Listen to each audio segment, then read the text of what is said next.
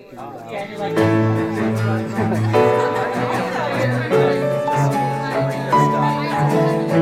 excited about this. Section 89, little Emma Smith, Word of Wisdom. Apocrypha, Vienna Jacques. Look at you, yeah. Vienna Jacques. Yes, one of two women mentioned in the Doctrine and Covenants. Yeah. We just mentioned both of them. I'm excited to learn more about her, so I'm looking forward to what you got to say. Today's your day. Yeah. All right. Welcome. Before we get into our discussion, should we follow up on what we read? Yeah, let's do it. So today we're in Doctrine and Covenants, sections 89 through 92. In these sections, Joseph Smith seeks revelation for the School of the Prophets and receives a health code called the Word of Wisdom. The Lord is also going to direct Joseph Smith to establish the First Presidency, and he is going to help them to understand the importance of not being ashamed. He then receives a revelation on the Apocrypha, which he's told is mostly translated correctly, but also contains some interpolations of men. So there's a few different things we can talk about today, but we're going to focus in on three in particular, namely the Word of Wisdom, the organization of the First Presidency, and the Apocrypha. So in order to help us to dive deeper into the scriptures, understand the context a little bit better, we have invited our good friend and colleague, Ben Bickman. Ben, would you come join us up here? Welcome. Yes. Thank you, Barbara and Daniel, for the invitation. I'm delighted to be able to talk with you. So Ben, you are an associate professor here at Brigham Young University in physiology and developmental biology. I am. That's right. That's a mouthful, isn't it? That is a mouthful. And you also research obesity and metabolism, which we're excited to hear about. Yeah. I'm delighted to join you guys on this discussion. When it comes to the food we eat and what it does to our bodies, it's something I've devoted a lot of time thinking about. So Ben, before we jump into the sections, I'm wondering, as you were reading through these, did anything jump out to you as significant or especially meaningful? Yeah, the Word of Wisdom, I think in a way, that being one of the main topics we'll discuss, helps us understand that God cares about our bodies. If God says it's important, then we should also consider it important. Right, exactly. Yeah, thanks. So maybe we can jump right into it and talk about the Word of Wisdom first. So we know that in section 88 of the Doctrine and Covenants, the Lord has actually commanded or invited Joseph Smith to establish the School of the Prophets. They're having some majorly sacred experiences, but in the process of so doing, they're smoking and they're chewing tobacco. Joseph recognizes that this is probably not the best place to be doing these kinds of things, but this was common during the day.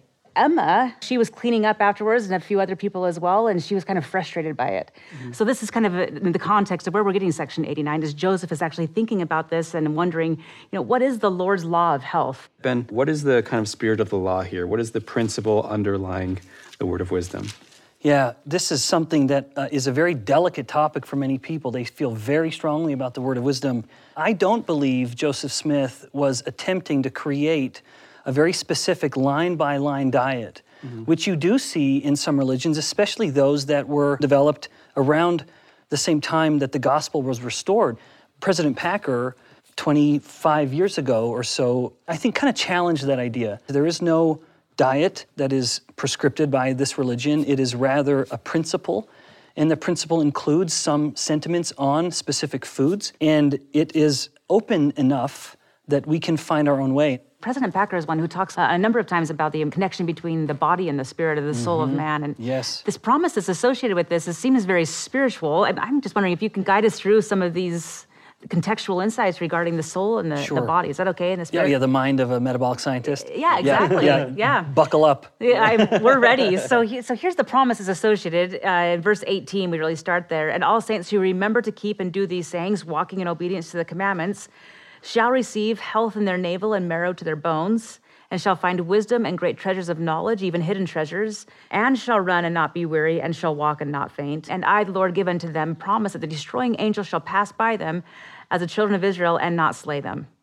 I always find it's a little bit fascinating because, we all die, so I don't know how the destroying angel is always passing by us. But really, to be a little more serious, what about this spiritual and physical connection here?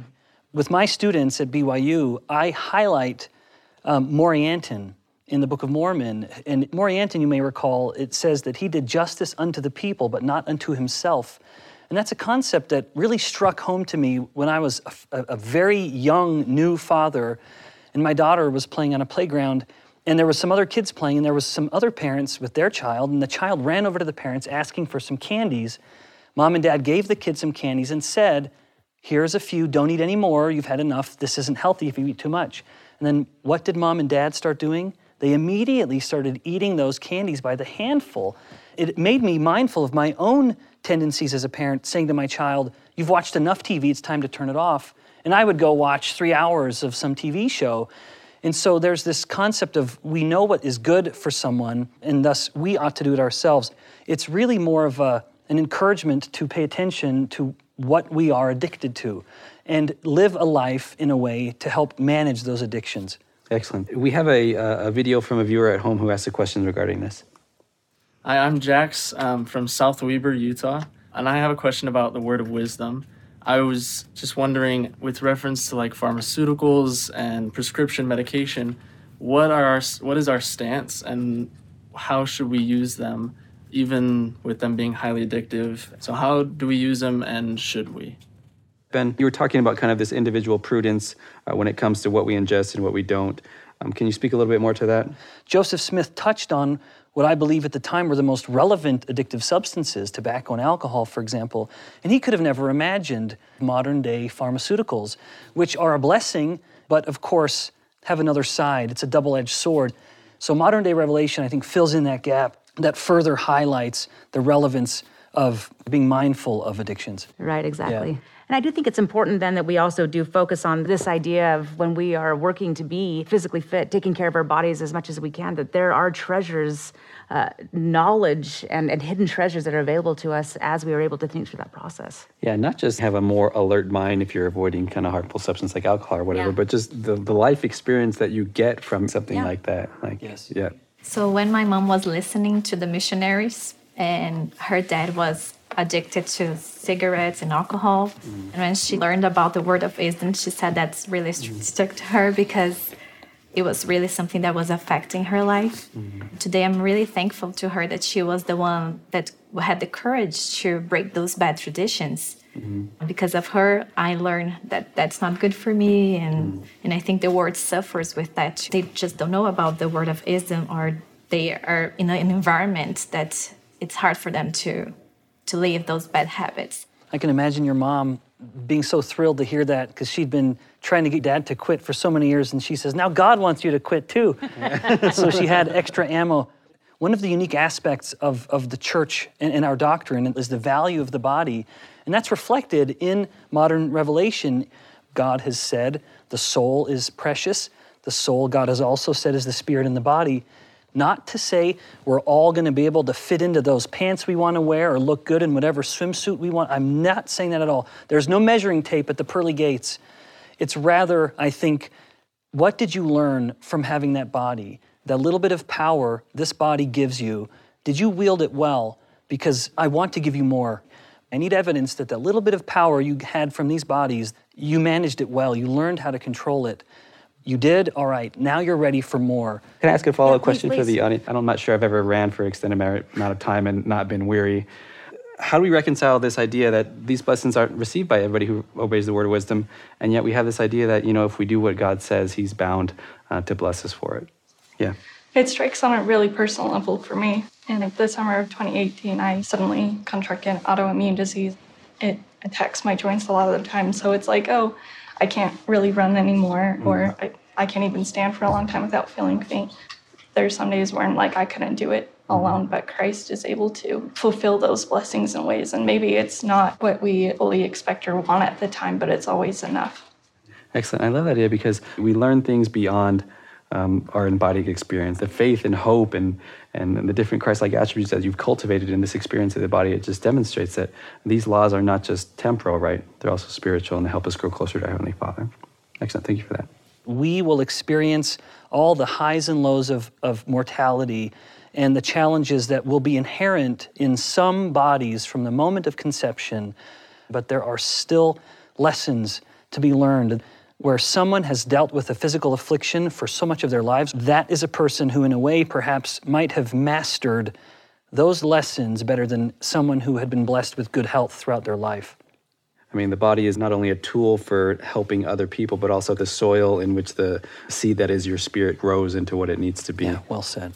One question I did have, verses 12 through 15, the flesh of animals and birds I have ordained for the use of human beings with thanksgiving. Nevertheless, they are to be used sparingly, only in times of winter or cold or famine.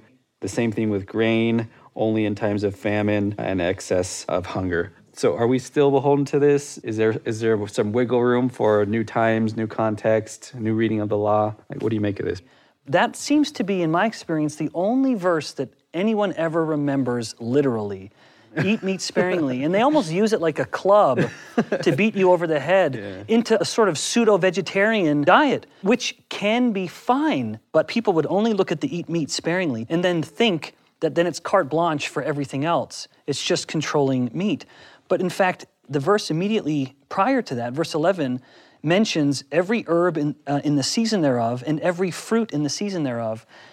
And I think that further reflects the danger in attempting to literally interpret the Word of Wisdom. Mm. Whereas one might say, well, you're eating meat and you're eating too much. It should be only eaten sparingly.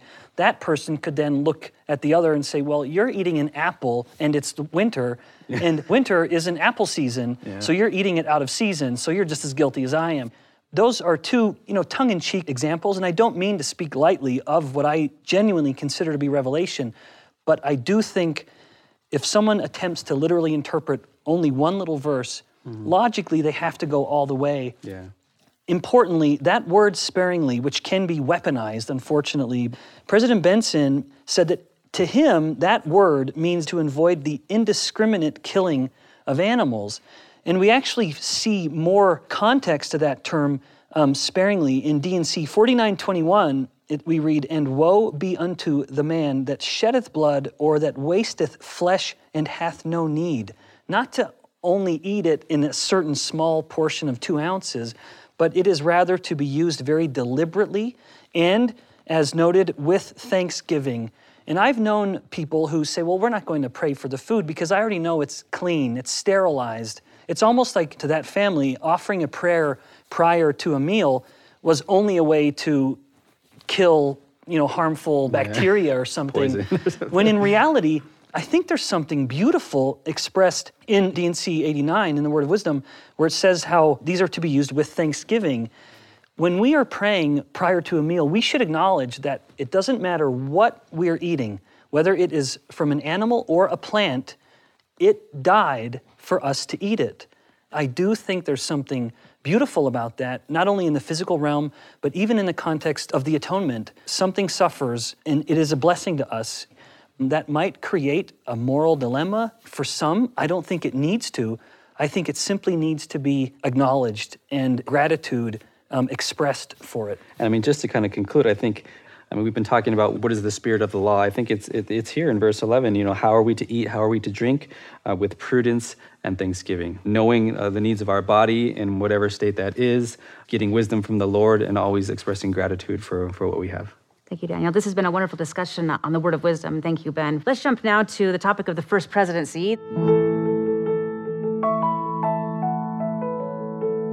This is going to come specifically in section 90 of the Doctrine and Covenants. You can see in the section heading that this is a continuing step in the establishment of the First Presidency.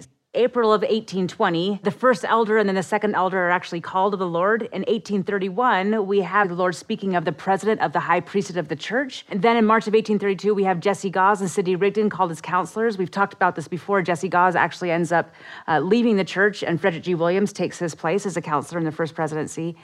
And then we have in March of 1833, the responsibilities of counselors and priesthood keys of presidency are now revealed. And this is what's happening in section 90, the Doctrine and Covenants. You can see that Joseph Smith, he's going through this process of trying to receive revelation. He's told that he is the leader of this church and he is the one who has the authority. But now he's actually being told a little bit more about the presidency and the presidency's keys that they hold. So in verse 4, nevertheless, through you shall the oracles, or another word for oracles is revelations, be given to another, yea, even unto the church, and all they who receive the oracles of God, let them beware how they hold them, lest they are brought under condemnation thereby and stumble and fall, when the storms descend, and the winds blow, and the rains descend, and beat upon their house.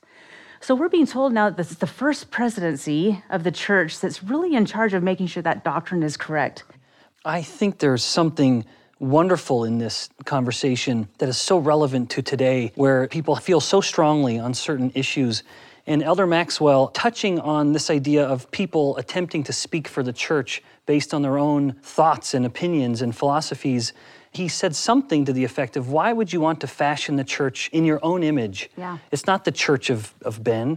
And he emphasizes that it is in Christ's image that we're meant to be. And to me, there's something so comforting now more than ever, as things seem so chaotic, of believing and looking to people who speak for God.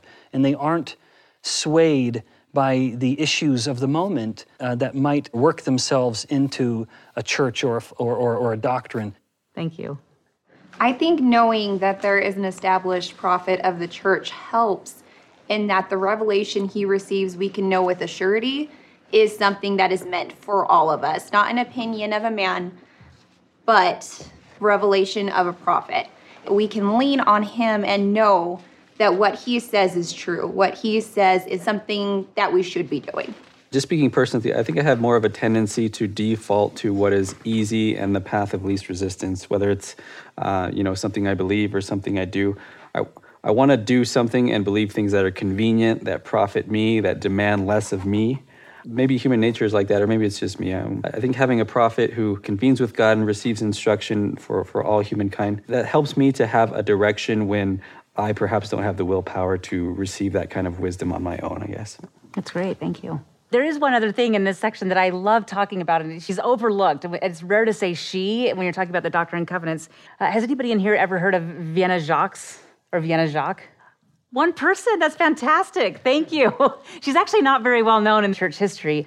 There are only two women that are discussed in the Doctrine and Covenants. It's Emma Smith, section 25, and then we have Vienna Jacques in section 90. In 1831, she was 44 years old. She was seeking for truth, and she found it. She actually has a vision of the Book of Mormon. She basically knows that this is true, and from that point on, she becomes a strong and active member of the church. She's a single woman, and she has been saving this money. She gives it to the church, and she continually is just giving and giving and giving. So we see here in this section, section 90, verse 28, it states, "And again, verily I say unto you, it is my will that my handmaid Vienna Jacques should receive money to bear her expenses and go up into the land of Zion, and the residue of the money may be consecrated unto me, and she be rewarded in mine own due time." The Lord is basically giving her a blessing that she should be continued to be taken care of. So she ends up becoming a very strong proponent of the church. She goes through a lot of trials. Shortly after this, actually just a couple months later, she was there in Missouri where Edward Partridge was being tarred and feathered, and he loses the papers for the Book of Mormon, and she actually goes and she grabs all these papers and she holds them, and she actually saves these documents. She continues on throughout the history of the church, and she ends up in Salt Lake City before she passes away. She passes away in her 90s. Actually, when she passed away, this was said of her, she proved a savior of life as pertaining to the church's pecuniary or financial concerns. Throughout her life, she continues to support the church, and the church really did depend on her for her financial ability. So single woman, a strong member of the church, often overlooked, but the impact of one individual can be huge. There's a lot more that we could read and understand in context of Vienna Jacques, but I just thought for a moment, let's just give her a little bit of context, a little bit of time. So this has been a great discussion on First Presidency and Vienna Jacques. Maybe we can transition and talk a little bit about the Apocrypha.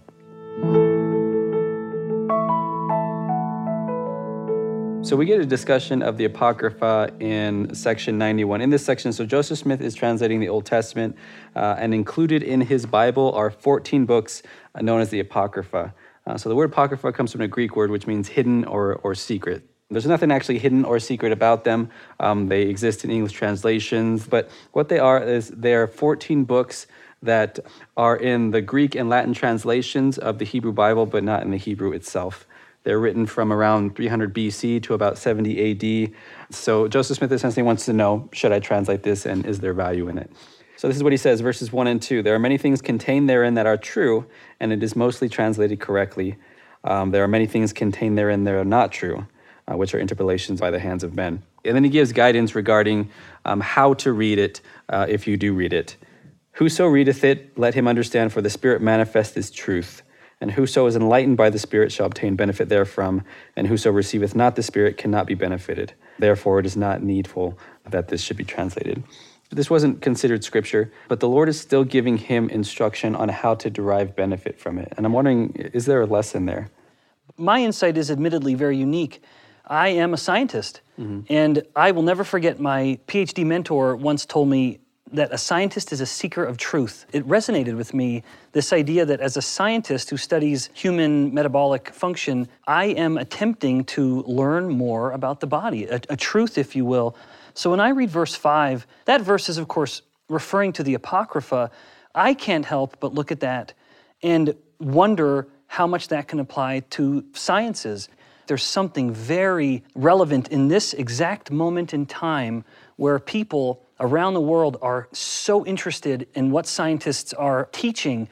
And I think that there's value there and there's also danger. Just because a scientist is saying something is true doesn't mean it is. We need to go through the same process that Joseph Smith is highlighting here. We need to view things through the lens of the Spirit, whether it is the Apocrypha or whether it is a scientific manuscript. Or whether it's a religion, Professor. I mean, I say this to my students all the time, you know, I'm doing my best to have the doctrine as pure and clean as I possibly can, but I may be wrong at some point. Please make sure that the Spirit is confirming to you what I am teaching. Truth is truth, but the Spirit will confirm truth if it's done in the right way. Not just Scripture, not just science, but anything. Like the Spirit can enlighten our minds such that we can derive truth and discern God in almost anything. So we actually reached out to one of our colleagues, Dr. Jared Ludlow. The Apocrypha is one of his primary research interests, and we asked him, what have you learned from engaging with this body of literature? And this is what he said. Hi, my name is Jared Ludlow. I'm a professor of ancient scripture at Brigham Young University. And that's a great question, Barbara and Daniel. I think probably the biggest benefit is it helps fill in some of the historical gap between the Old and New Testament. We have about 400 years between Malachi and Matthew, and the Apocrypha tells some of the history and stories of the people between that period. Most notably, the Book of the Maccabees that tells about the Maccabean revolt and some of the issues that they faced in a Gentile world increasingly being dominated by the Greeks. And how do they deal with it, and what do they do? There's also some fun stories about Daniel, a different version of Esther, and some other wonderful tales and wisdom literature with great sayings and a lot to learn. A good variety of texts that provide a lot of great insights to the kind of religious atmosphere that Jesus was born into. I actually pulled out a few passages from the Apocrypha that I was thinking maybe we can reflect on and see if there's any kind of wisdom we can derive from that. So this is from a book called The Wisdom of Ben Sirach. It's a book akin to the book of Proverbs in the Bible. They're pithy sayings that kind of teach concise principles. So here's what it says. Have you sinned, my child? Do no more sin, but ask forgiveness for your past sins. Flee from sin as from a snake, for if you approach sin, it will bite you. Its teeth are lion's teeth and can destroy human lives. Those who hate reproof walk in the sinner's steps, but those who fear the Lord repent in their heart. What do you think about this? In what sense are snake and a lion, why are those appropriate metaphors for sin? Yeah. I feel like lions and snakes can both be very dangerous if you don't watch out for them. Mm-hmm. But if you watch out for things like sin, then you won't have to worry about it. Mm-hmm. Do you think lions and snakes would attack you in different ways? If it's like a rattlesnake, it might rattle. But as you like slowly drift away, then it might be like a lion where it sneaks up on you more. Yeah, excellent. Thanks for that. That is a very insightful comment, Crystal. Thank you so much. It was very good. Yeah. Thank you. I think that Crystal's comment about the snake, you know, rattling its tail, that is the Holy Ghost. Yeah. Yeah. And there's something so beautiful in that analogy that there is a warning. The sin isn't warning you, but you have your own rattle, so to speak, that will warned. Tell you you're getting close. The moment that thought pops into your mind, don't entertain it. Or as Elder Maxwell said, it begins to entertain you. Stop when you hear the rattle. And again, Chris, that was really good. Eventually it'll sneak up on you. You become so callous to it, you stop hearing the rattle. Yeah, really great comment. Excellent. I like the analogy of the snake and the lion. They're both going to kill you, right? Other analogies used, you got bears and you got mosquitoes. Well, everybody knows stay away from the bear. Not very many people are really mauled and killed by bears. We are more hit by the mosquitoes, you know, the little sins. It's those sins that get under our skin that we're not paying attention to. That we need to watch out for. Right? Yeah, the small things that build up. Yeah. So this has been an excellent discussion on the Apocrypha. Thank you so much for your comments. Ben, we really do appreciate you being here with us today. You've had a lot of expertise, and I think you've helped us here in the audience and as well as those at home in a very profound way. So thank you. Well, my pleasure. Thank you. All right. And we'd also like to thank you in the studio. We appreciate your insights, your comments, your thoughts, suggestions, your testimonies. Thank you so much for being here with us today. And to those of you at home, thank you for your comments and questions and insights that you shared with us via social media. We'd love to have you in the studio sometime with us, but if you can't join us here, we hope you'll join us next week on Come Follow Up. Thanks. Thanks so much. Come Follow Up is a production of BYU Broadcasting.